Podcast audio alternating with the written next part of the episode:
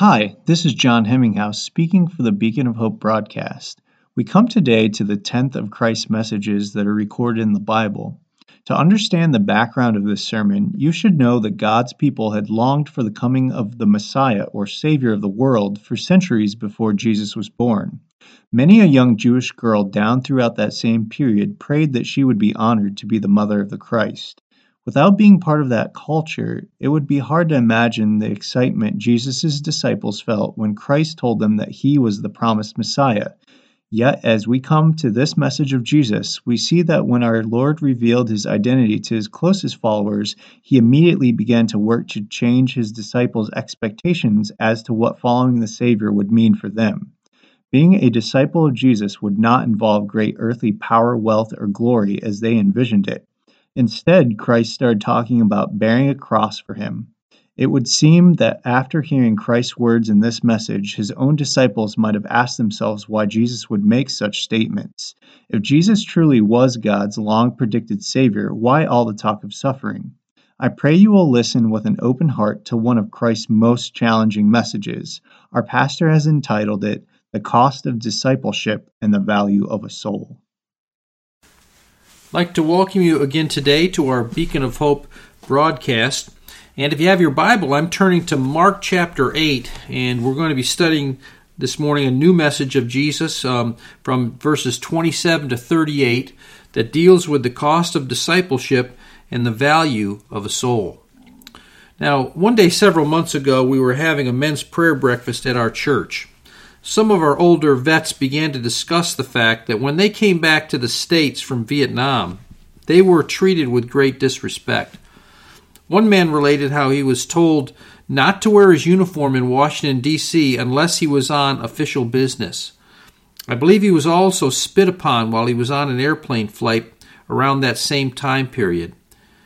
If something similar happened to you, would you not begin to wonder how many in the country you were serving appreciated what you were trying to do as you served the United States in the military. We have several people in our church family who have sacrificed a portion of their lives to serve in the U.S. military. I would imagine that among our listeners there might be several who have either voluntarily chosen to defend the country or who honorably decided to serve because they were drafted to do so. Some of you were blessed to serve in times of peace in those times, though the training was still rigorous and dangerous in itself, you were never placed in a situation where you had to take another person's life. Others of you were not so fortunate. Yet, whether serving in times of peace or war, every one of you have made the decision to be a soldier in the U.S. military. Those of you that have made that choice realize that you will be inconvenienced by being told where you will live and serve for months, sometimes even years, and you may be placed in a situation where you could die.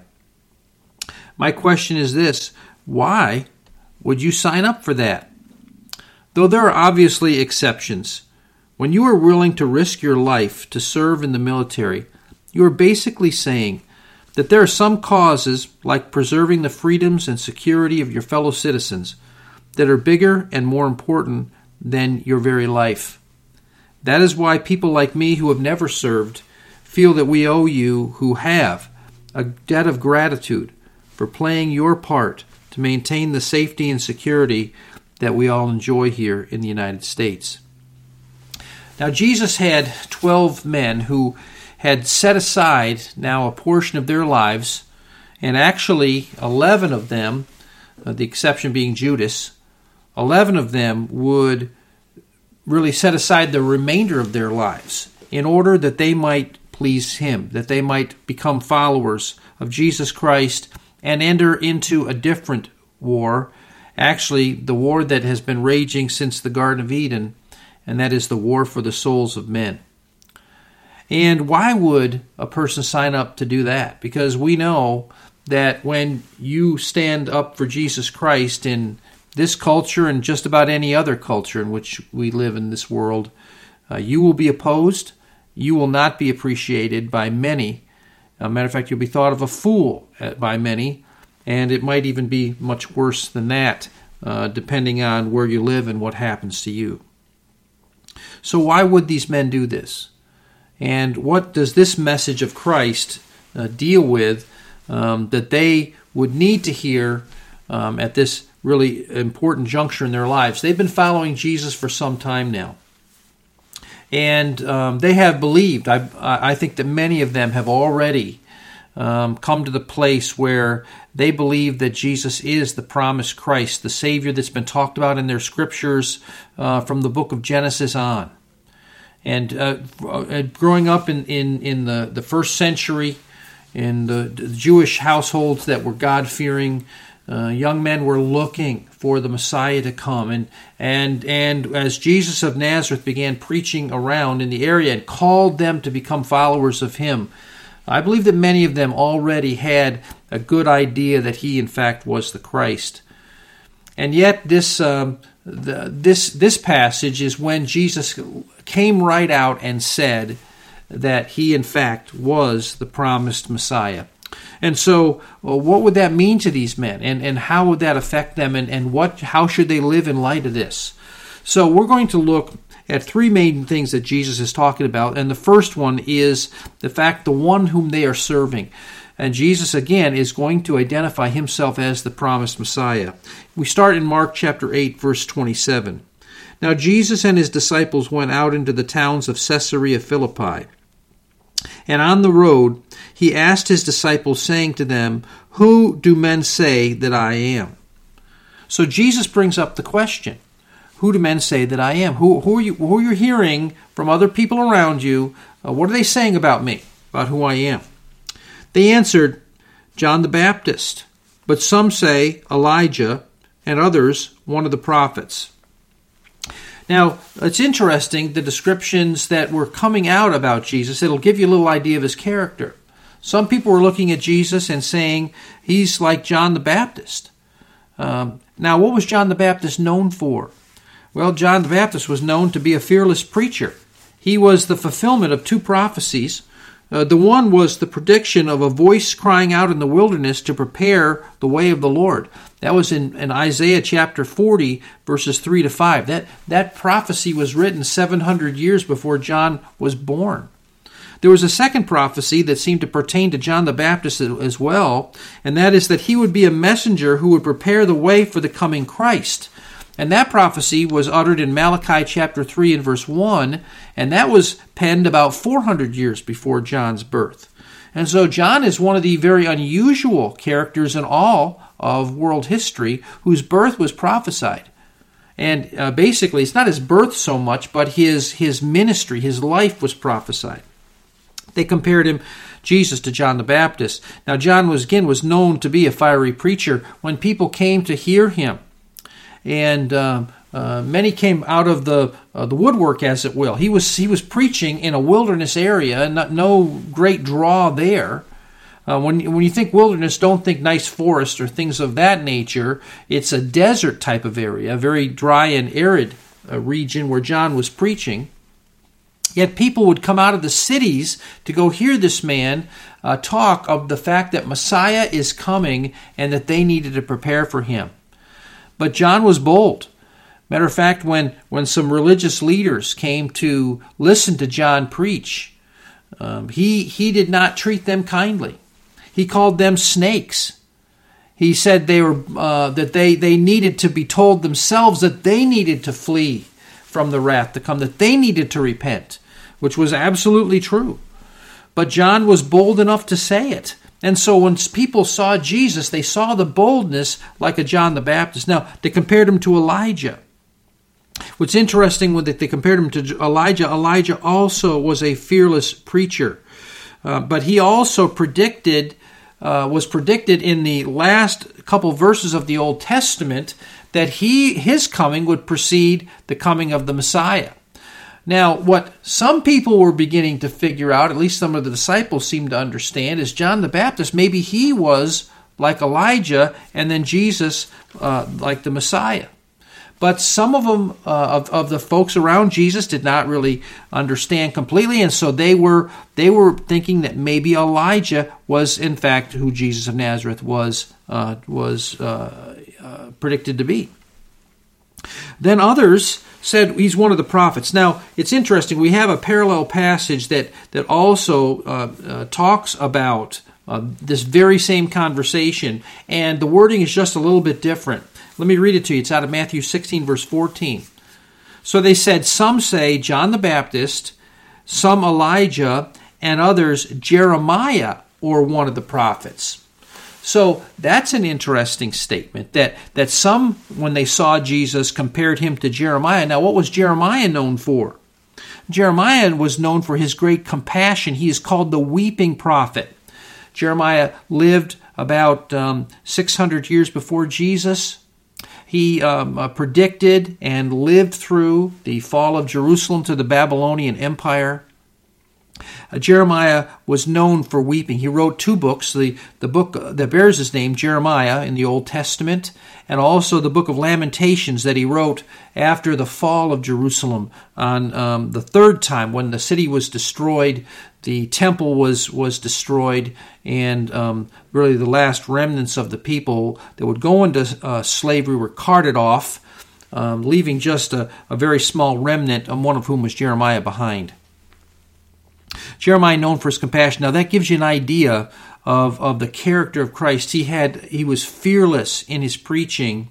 And we see this as I've been studying through the messages of Christ. If you've been listening, I think you can see that Jesus was bold in his preaching. He was fearless, but he also had great compassion. The compassion of a Jeremiah, the fearlessness of a John the Baptist. And by the way, Elijah not only had that type of fearlessness, but Elijah was a man who, who worked some miracles from, from God. One of which was uh, was decreeing that there would not be rain until he gave word, and that uh, f- that drought lasted for three and a half years, brought the nation of Israel to its knees. So the miracles of an Elijah, even more so, the, the boldness of a John the Baptist, and I would submit even more so, and the compassion of a Jeremiah, even more so. That is the Son of God, Jesus. There's just no, been, never been anyone like him. You'll often find that someone with great compassion lacks boldness, that someone with great boldness lacks compassion, and yet Jesus had it all plus the, the ability to heal and, and, and to even raise the dead. Uh, Christ, the Son of God, unique. Now, Jesus asks another question. He said, Who do men say that I am? The disciples gave him the answer. Verse 29 of Mark chapter 8, he said to them, But who do you say that I am? And that's an important question. May I say to you that Jesus would ask you that same question today? Who do you say that Jesus of Nazareth is? Is he a mere man? Maybe a great teacher? Maybe a philosopher? Um, certainly a, a one who is known in world history? Or is he, in fact, the Son of God? Jesus said himself later on in his ministry, not at, not at this moment, but he said later on, I am the way, the truth, and the life. No man cometh unto the Father but by me. In Romans chapter 9 and uh, excuse me chapter 10 and verses 9 and 10 we're told that we will confess with our mouth that Jesus is Lord and believe in our heart that God has raised him from the dead we will be saved. It's that important who is Jesus to you he is the son of God but do you recognize him as that now so Jesus asked them who do you say that I am it's rather interesting if you know uh, much about the disciples. The one that seemed to always jump forward with an answer, um, sometimes even um, with a question, the one that seemed to be the spokesman for the twelve was Peter. And so in this case, again, Peter is the one to speak up. Jesus says, Who do you say that I am? Peter answered and said to him, You are the Christ. Peter is saying, Jesus, we believe you are in fact the promised Messiah. Mark does not record uh, everything that Jesus said next, but Matthew, who was there, by the way, Matthew is one of the twelve, does. And here's what Matthew uh, uh, writes that Jesus said at that moment. Jesus answered and said to him, Blessed are you, Simon Bar Jonah, or Simon, son of Jonah. For flesh and blood has not revealed this to you, but my Father who is in heaven. So, in no uncertain terms, Jesus tells Peter that when Peter said that Jesus was God's Christ or the promised Messiah, he was correct. Have you come to understand the identity of the one who many claim to be serving today? I, I think many claim and are not, but if Jesus Christ is God's Messiah, what does that mean to you? Well, it would mean, first of all, that He is your Creator. Why do I say that? Genesis 1 1 says, In the beginning, God created the heaven and the earth. But the Gospel of John, written by one of the twelve who was there that day, the Apostle John, has more detail on that creation. Actually, the one who did the creating. Listen to John chapter 1. I'm turning now to verse 1. In the beginning was the Word, and the Word was with God, and the Word was God. He was in the beginning with God. All things were made through him, that is, through the Word. And without him, nothing was made that was made. You say, well, well, who is this Word that is, is with God and is God and is in the beginning with God and made everything? You come down to verse 14, and John uh, lays it out for you. It says, And the Word became flesh and dwelt among us. Oh, who's that? Well, that's obviously Jesus. Jesus became flesh, he became a human being, and he dwelt among us, and we beheld his glory. John says, I saw him. The glory is of the only begotten of the Father, full of grace and truth. So John tells us that Jesus, the one um, who is called the Word, uh, the, the literal expression of God on this earth, he is actually the one who created us. So if all things were made by Christ, then you were made by Christ. Thus you owe your very existence to him, and he owns you by right of creation. Now, um, who else? What else does it mean if Jesus is in fact the promised Christ? Well, then he is your redeemer, not just your creator, but your redeemer. In Acts chapter 20, I'm flipping to uh, verse 28. Uh, this would be a, a, a time when when the Apostle Paul was speaking, Acts chapter 20 and verse 28. He says, Therefore take heed to yourselves and to all the flock among which the Holy Spirit has made you overseers to shepherd the church of God, which he has purchased with his own blood. That's rather interesting. It's called the church of God, which God says he has purchased with his own blood those who deny that Jesus is in fact God uh, would, would not be able to answer how, how God's blood is poured out for the sins of the world. Obviously, Jesus became a man, and as the God man, his blood was poured out.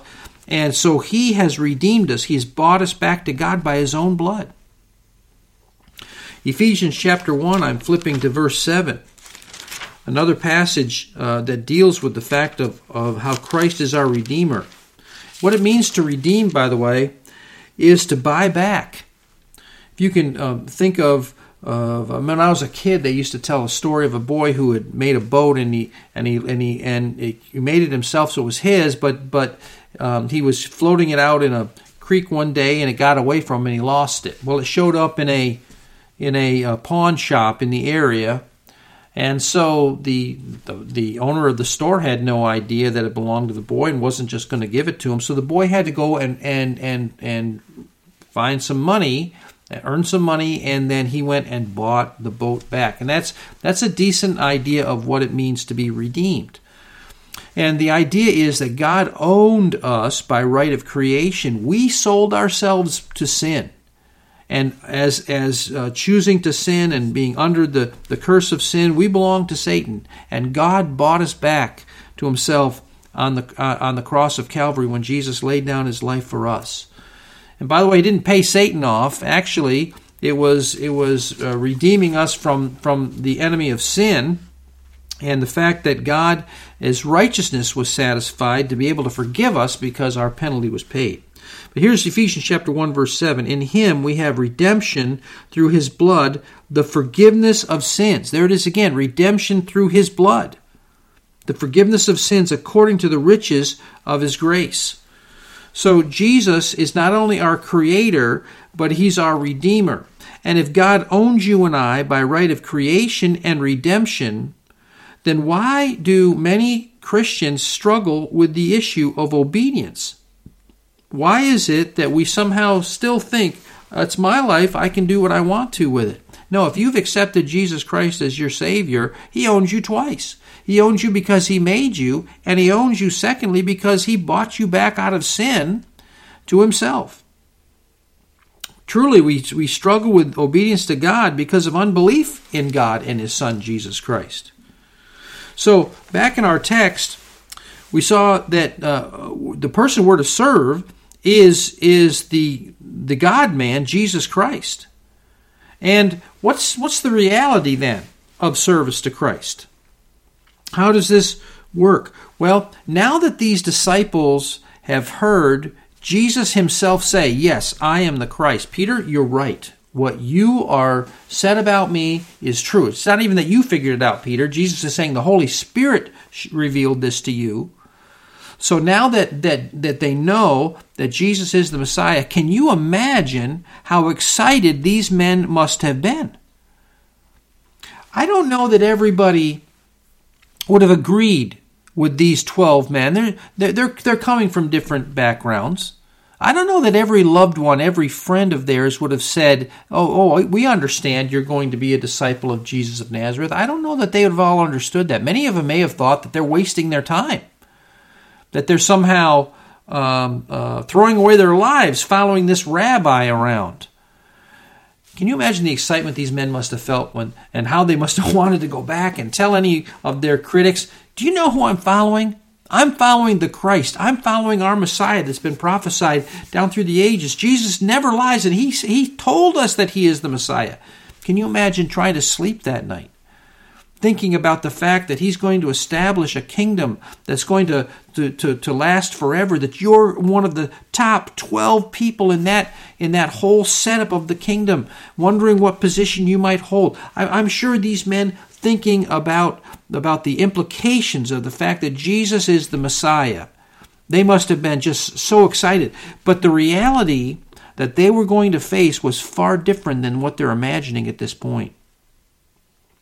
In fact, as soon as Jesus tells them that he is, in fact, the Christ, he begins to change what they're thinking as far as what's about to happen verse 30 shows us this and, and, and, and following. Verse 30 says this Then he strictly warned them that they should tell no one about him. That must be exactly the opposite of what they wanted to do. Can I say that when you come to sign up under Jesus Christ, what I mean by that is you have determined, I will become his follower. I will follow him. I, I, will accept him as my Lord and Savior. When you truly understand what that means and you become a follower of Jesus Christ, I'll just tell you this up front God often asks you to deny your natural impulses. Again, once these men heard that he was the Messiah, what's their natural impulse? Tell somebody, tell everybody. Start getting an army together. They were under the, the heel of Rome at this time. They're, they're not thinking about the cross at all. They have no understanding that Jesus is going to die like that. None. What do they think? They think kingdom. They think the fact that Jesus is going to bring in a great kingdom and, and they're going to be part of it. And yes, Rome is going to be dealt with, but also there'll be peace on earth and there'll be so many blessings that'll come. In fact, though, God is going to ask them right away. Nope, you're going to you're to have to be silent on this. You may want to tell everybody, nobody. You can't tell your father, your mother, your wife. Peter's married. Uh, you think that some of them might have have uh, uh, just just said, well, maybe maybe my best friend. Jesus strictly warned them, tell no one. God often asks you to deny your natural impulses when you become a follower of Jesus Christ. Let me tell you something else God does. God often does things far differently with your life than you envision. Now, when again, when these men thought that they have uh, uh, understood that Jesus is saying, "I am the Messiah," they envisioned the defeating of all of their pagan oppressors, Christ establishing His worldwide kingdom, great blessing coming in. And basically, they're envisioning a life of success and power and fame and peace. basically everything you'd want for on, on, on this earth. Up until the very evening of his betrayal they will now be arguing among themselves who will be greatest in his coming kingdom. They they're they're not looking at all for a suffering savior they are looking for a conquering savior and so, did you notice what Jesus began to teach them right after? Right after he has told them that he's the Christ? Well, listen to verse 31. And he began to teach them that the Son of Man, that's himself, must suffer many things and be rejected by the elders and chief priests and scribes, those were the religious leaders of the nation, and be killed, and after three days rise again.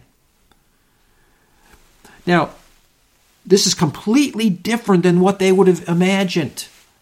This is not the life that they envisioned. They envisioned Jesus conquering the Romans, conquering any uh, uh, uh, Jewish resistance to him being Messiah, bringing in this wonderful kingdom. Instead, Jesus begins to teach them that as their Messiah, as the promised Christ, he is going to suffer, he is going to be rejected by the greatest spiritual leaders of the nation. He is going to die. And he is going to resurrect from the dead. He is going to conquer death.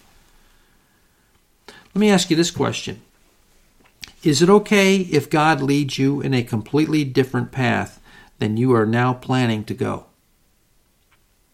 It's not always so, but I will tell you that always, Always, for his true followers, God reserves the right to place you and I on a different path than you want or that you envision. And even a different path than honestly you would choose if you if the choice right now was left up to you. Can you think of anyone in the Bible whom God placed on a much different path than he or she would have chosen to go at that time of his or her life? Well, I've listed several. You might be able to think of some others that I haven't listed here. How about Abel? Abel was uh, Cain's brother, and um, Abel was the victim of the first murder in the Bible. For the crime, was nothing wrong with it, for offering a, a, the right sacrifice to God, and that was an animal sacrifice. Cain became very jealous of his brother. Cain, Cain, an unbeliever who is really a great picture of a person who wants to get to God his own way. Uh, Cain rises up and murders Abel, and Abel's life on earth is over. Now his is uh, he's going on to be with the Lord, and what a wonderful blessing that is. But but I'm sure Abel would not have uh, uh really picked that um, from the earthly standpoint. Now I'm sure he's glad that God took him home, and and even though he's victim of a murder. How about Noah? Noah is told by God to build an ark. And you can imagine he must have been the laughing stock of so many people all the time that ark was, was, was being built. Why build this humongous barge uh, out in the middle of nowhere, uh, claiming that God is going to send rain and flood the whole earth? It just doesn't make any sense. I'm sure that's not the path that Noah would have chosen. He, he probably would have liked to have been, been much more popular and, and got along with people and had a nice, peaceful, happy life. That wasn't the path God had for him. Abraham.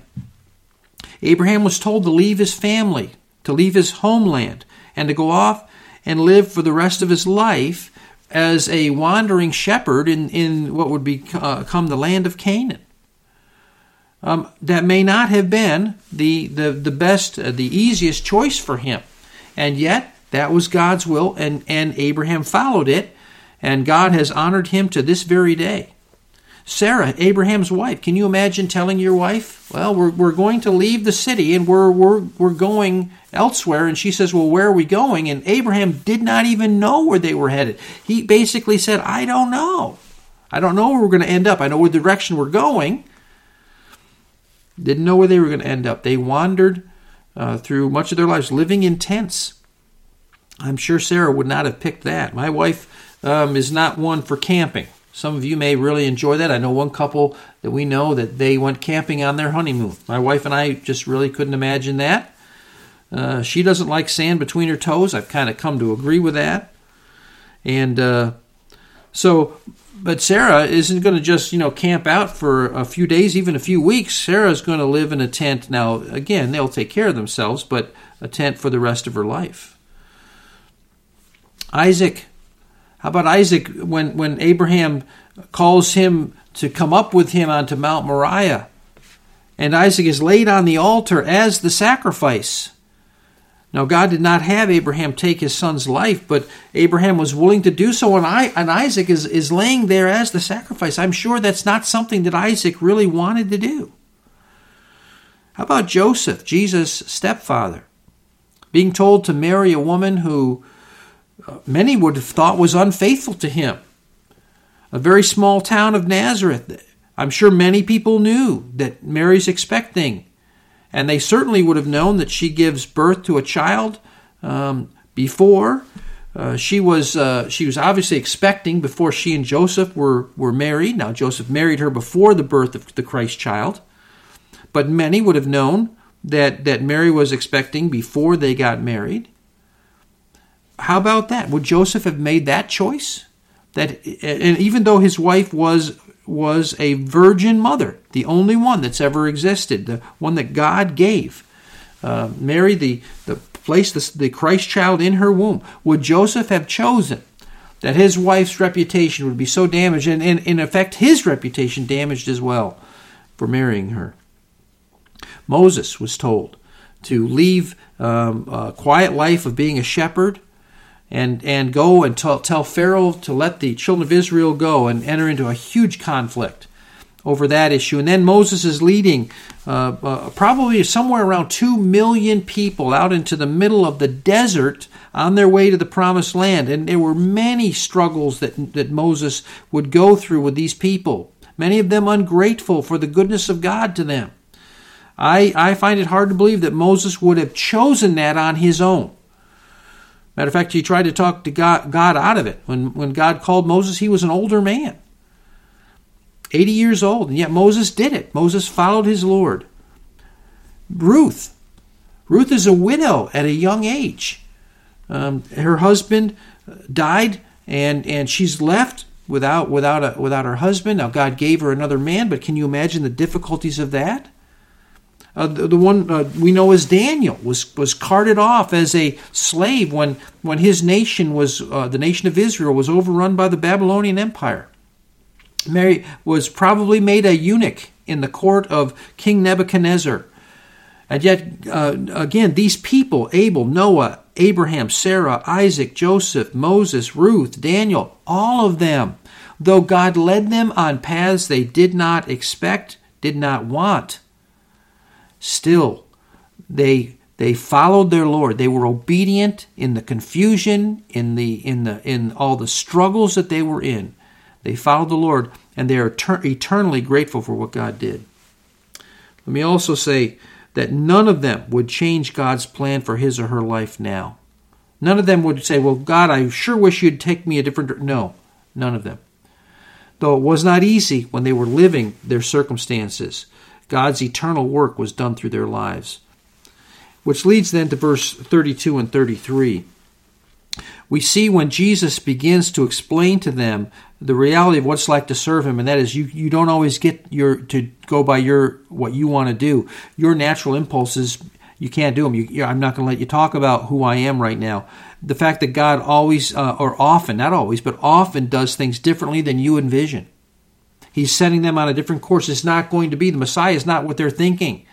He's not going to just knock the Romans out and, and, and bring in this worldwide kingdom. He's going to deal with a greater enemy than Rome, and that is the enemy of sin. And the third thought that we see when Jesus reveals who he is is you don't have a better plan than he does. And that's a struggle Peter's dealing with. Peter, when, when Jesus begins to talk about his death and and, and resurrection, this was so foreign to Peter and really abominable to Peter that verse 32 of Mark 8 tells us this. He spoke this word openly. Then Peter took him aside and began to rebuke him.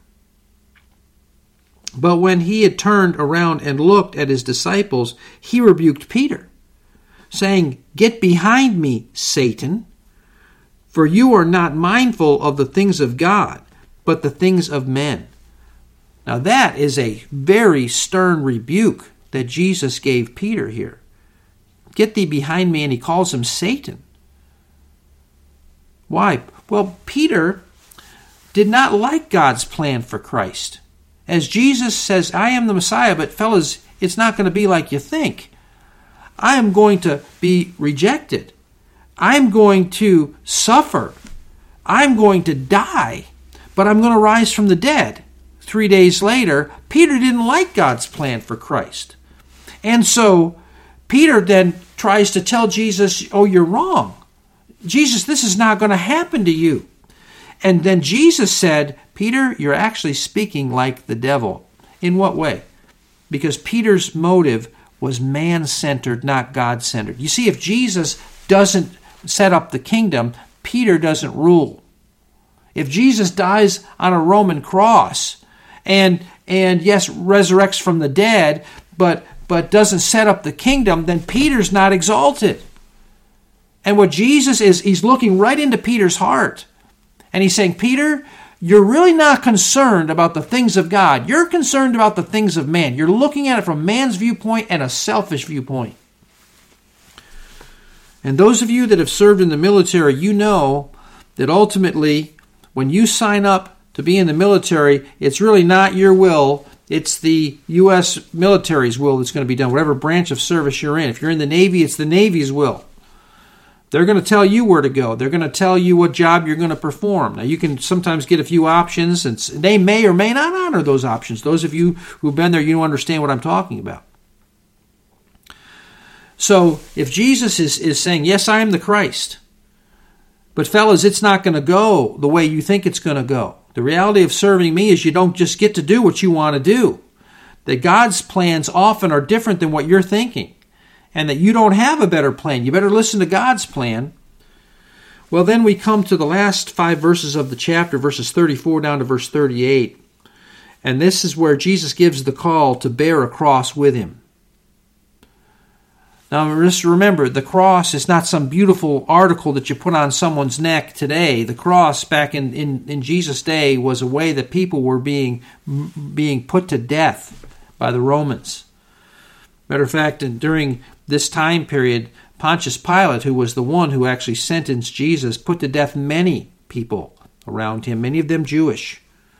And when Jesus is saying to his disciples, Pick up your cross and follow me, he is talking about the worst, most, most horrific death that you could experience. He's saying, uh, This is the kind of loyalty I'm expecting out of you fellas. We're, we're, not, we're not going to be, be reigning and ruling over people, we're going to be suffering as part of what is, is necessary for God's kingdom to come to this earth. Well, let's notice, first of all, this call pertains to all Christ followers. It's not just for those 12, it's for you and I if we want to follow him today, too. Because Jesus says this when he had called the people to himself. So think about it. Jesus, again, calling the people to him. Uh, like he did in our last message of Christ, where he calls them together. Hey, fellas, I want you all coming around, men and women. I want you to come around. I want you to hear this.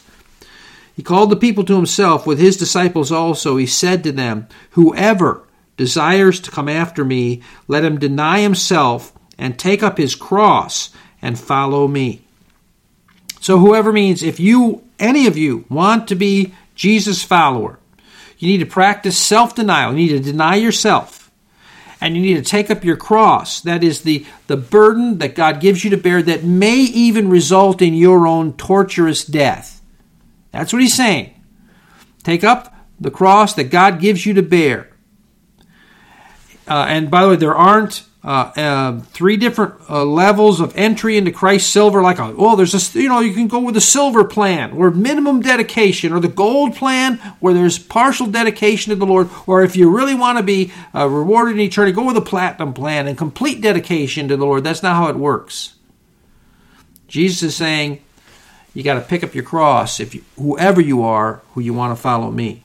Doesn't sound like merely I can mouth a few words and and uh, get into Christ's kingdom. I will say this that God is saying that faith in Christ is salvation. But I will just warn you that there are many people who have prayed a prayer to God and really had no faith in, in Christ, no repentance of their sins, no desire to become uh, one of his disciples. And that's not salvation. I, I, I hate to tell you, it's the truth. It's, that is not salvation. Let me just talk to you briefly about three crosses that God may ask you to bear. And it could be any or all of these. First of all, there's the cross of your own making.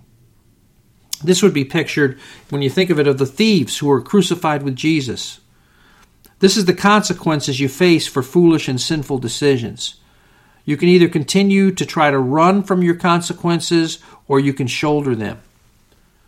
Think of a man who was a number of years ago uh, uh, was saved and he had committed a major crime. As a result of his conversion, he um, had not been caught in his crime. And he came forward and he confessed it, being willing to go to prison. Now, uh, in the unusual nature of that and the fact of the, the, how long it had been, the statute of limitations actually, I believe, had run out and he was not uh, told to go to prison. I, am not sure if it was a, a, theft. If it was, I believe he worked to repay the money that was owed.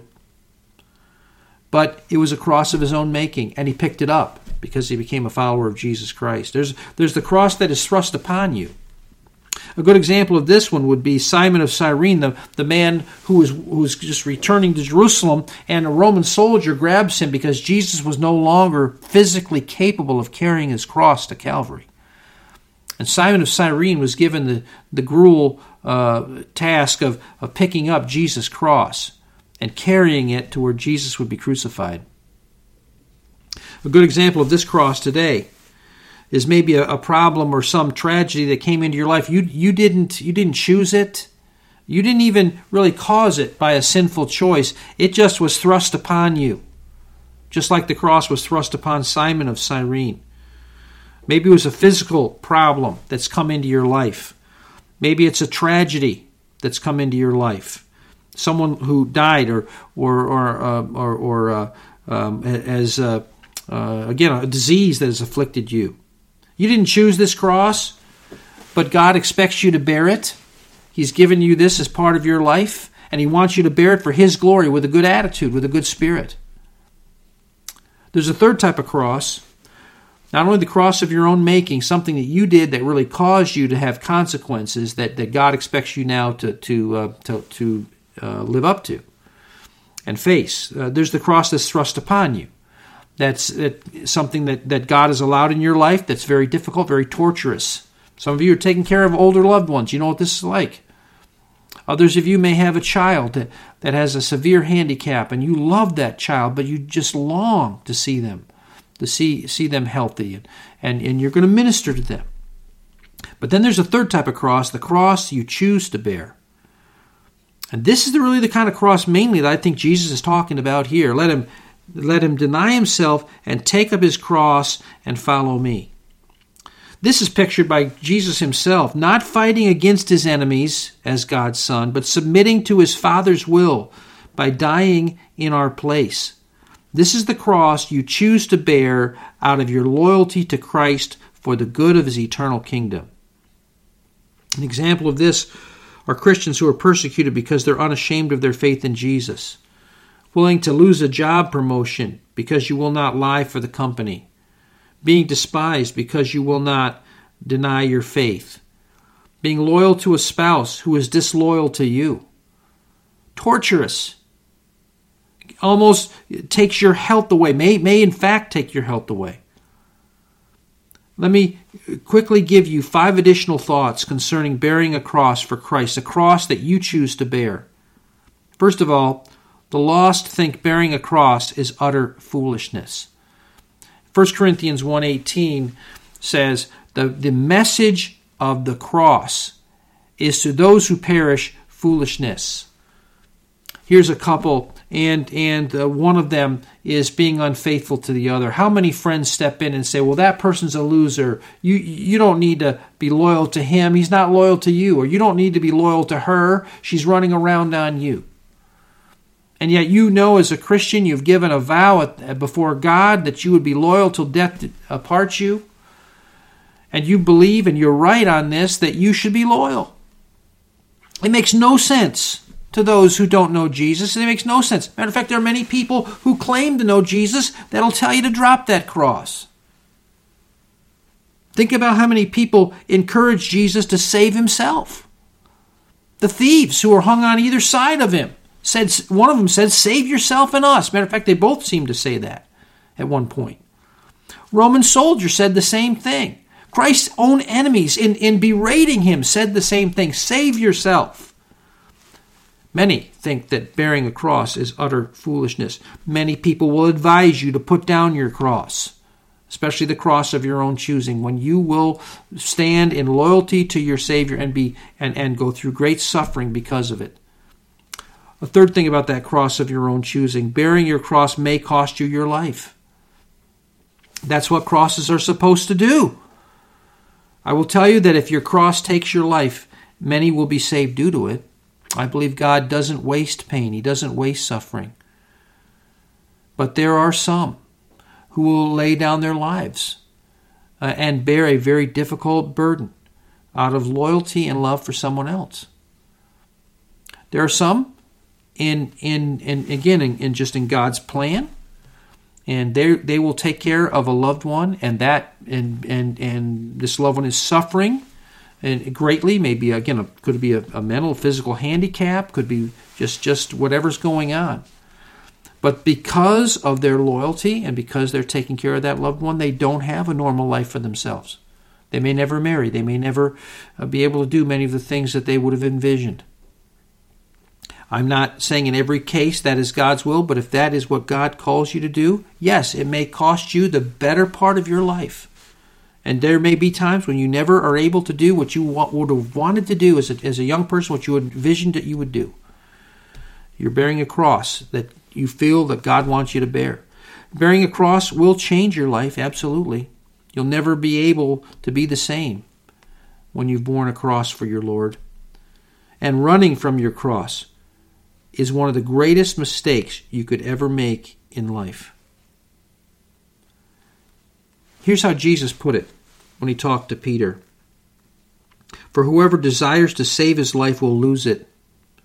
But whoever loses his life for my sake and the gospel's will save it. And he's not just saying this to Peter, he's saying this to the entire group. Remember, he said, if any of you want to follow me, you got to pick up your cross. And he's saying, if you run from your cross, you're going to blow your life. You're going to waste your life. Now, he puts it into context because the reality is the reason why God tells his children to bear a cross is the same reason why God told his son to bear his cross. Only, oh, obviously, us to a lesser degree, Jesus was dying for the sins of the world. But in, in our case, when he calls us to bear a cross, it is for an eternal purpose. It is something for God's eternal glory and for the souls of men. And Jesus is demonstrating this he says this For what will it profit a man if he gains the whole world and loses his own soul? So you won't follow Christ because you've got something else. And let's say you got exactly what you wanted. You became, uh, a, maybe, maybe your desire was to become a, a, famous entertainer. And, and, and so you will not accept Christ. You, you go your own way. You'll do your own thing. And let's say you become a world famous entertainer and you have all kinds of money and all kinds of friends and fame. And, and, and so many people uh, uh, say you're a wonderful person and know your name. Jesus said, What will it profit a man if he gains the whole world and loses his own soul? Or what will a man give in exchange for his soul? He is saying you've made a bad trade. Even if you got everything you wanted and you didn't pick up your cross and you walked away from Christ, you made a bad trade. And then he says this For whoever is ashamed of me and of my words in this adulterous and sinful generation. Of him shall the Son of Man also be ashamed when he comes in the glory of his Father and with the holy angels. He calls you and I, who truly want to follow him, to focus on the eternal. Get your eyes off of the present, get them on the eternal. Because of he of who Jesus is and because of the value of your soul and because of the value of the souls around you Jesus is saying pick up your cross and follow me. That is his message in this in this sermon that Jesus gives us. So let me just draw some brief conclusions. Number 1 Christ is not claiming to be a great religious leader. He is claiming to be God in the flesh and as your creator and redeemer, he can be trusted with your life. As creator, you can trust his wisdom and his power. As redeemer, you can trust his goodness and his love. So there is no reason to go your own way, to, to correct his plan for your life. You do not have a better plan, and failure to apply that truth is due to unbelief. Thirdly, his plans make no sense to the worldly minded, so if you don't know Christ as Savior, it makes no sense to dedicate your life to him. But because to, to truly follow Jesus involves self denial and bearing a cross. But it boils down to this you must choose whether you will take up your cross and follow Him or you will go your own way. But let me warn you when you go your own way, eventually you're going to be all by yourself with the consequences of your selfish life. I would encourage you, I would beg you to trust God with your past, Christ can forgive and save you. That's exactly why he died on the cross. For God so loved the world that he gave his only begotten Son, that whosoever believeth in him should not perish, but have everlasting life. Christ, uh, let him forgive and save you. Trust God not only with your past, but with your future. Believe Christ's assurances about heaven for his followers. But if you can trust Him with your past and you can trust Him with your future, you should be able to trust Him with your present. Trust Him with your circumstances right now. Trust His plan and follow Him with all of your heart. The reality is, we are in the battle of the ages for not only our individual souls, that we must again give over to Jesus Christ as Lord and Savior, but once we know Him for the souls of men. And just as many of those who served in our military were not appreciated when they came home from Vietnam, did not find great love and respect by many. The reality is, you don't serve Jesus Christ to be patted on the back, to be uh, uh, become the most popular person in your community. You pick up your cross and you follow Him because you have a calling that is higher than your life. You've, you've been called to fight in the ultimate battle the battle for the souls of men. Father, I pray that you would call some today to join that battle, to turn from their sin, to turn to Jesus Christ, to pick up their cross and follow him. We pray this for your honor and glory. In Jesus' name, amen. If you have a spiritual need and would like to speak to someone who can help you, you can email us at help at calkinsbaptistchurch.com. Calkins is spelled C A L K I N S. Again, that email address is help at calkinsbaptistchurch.com. Pastor Jones began this study of the messages of Christ in our church about two years ago, so if you would like to see the original video sermons of this ongoing series, you can find them on our Facebook page at Calkins Baptist Church. Under the video tab, there's a separate playlist for the Messages of Christ series. If you know someone who is shut in and unable to attend church in person, we live stream our services weekly. Next week, you can look for that service to be streamed at approximately 10 a.m. on our Facebook page. We also have some exciting news. Our church annex remodeling project is almost completed, so we plan to reopen our Sunday school ministry with classes for all ages next Sunday, October 4th. However, this move means that we need to change the time of our morning service from 9 a.m. to 10 a.m. So, as of next Sunday, October 4th, we plan to start Sunday school at 9 a.m. and our normal worship service at 10 a.m. We are also once again providing a junior church ministry for young children who are a little too small to understand the morning message. So we hope if you live anywhere close to us that you will make an effort to come and see us. If you have no idea where Calkins is, our church is located about 10 minutes from Beach Lake, PA, about 20 minutes from Honesdale, PA, and about 10 minutes from Narrowsburg, New York.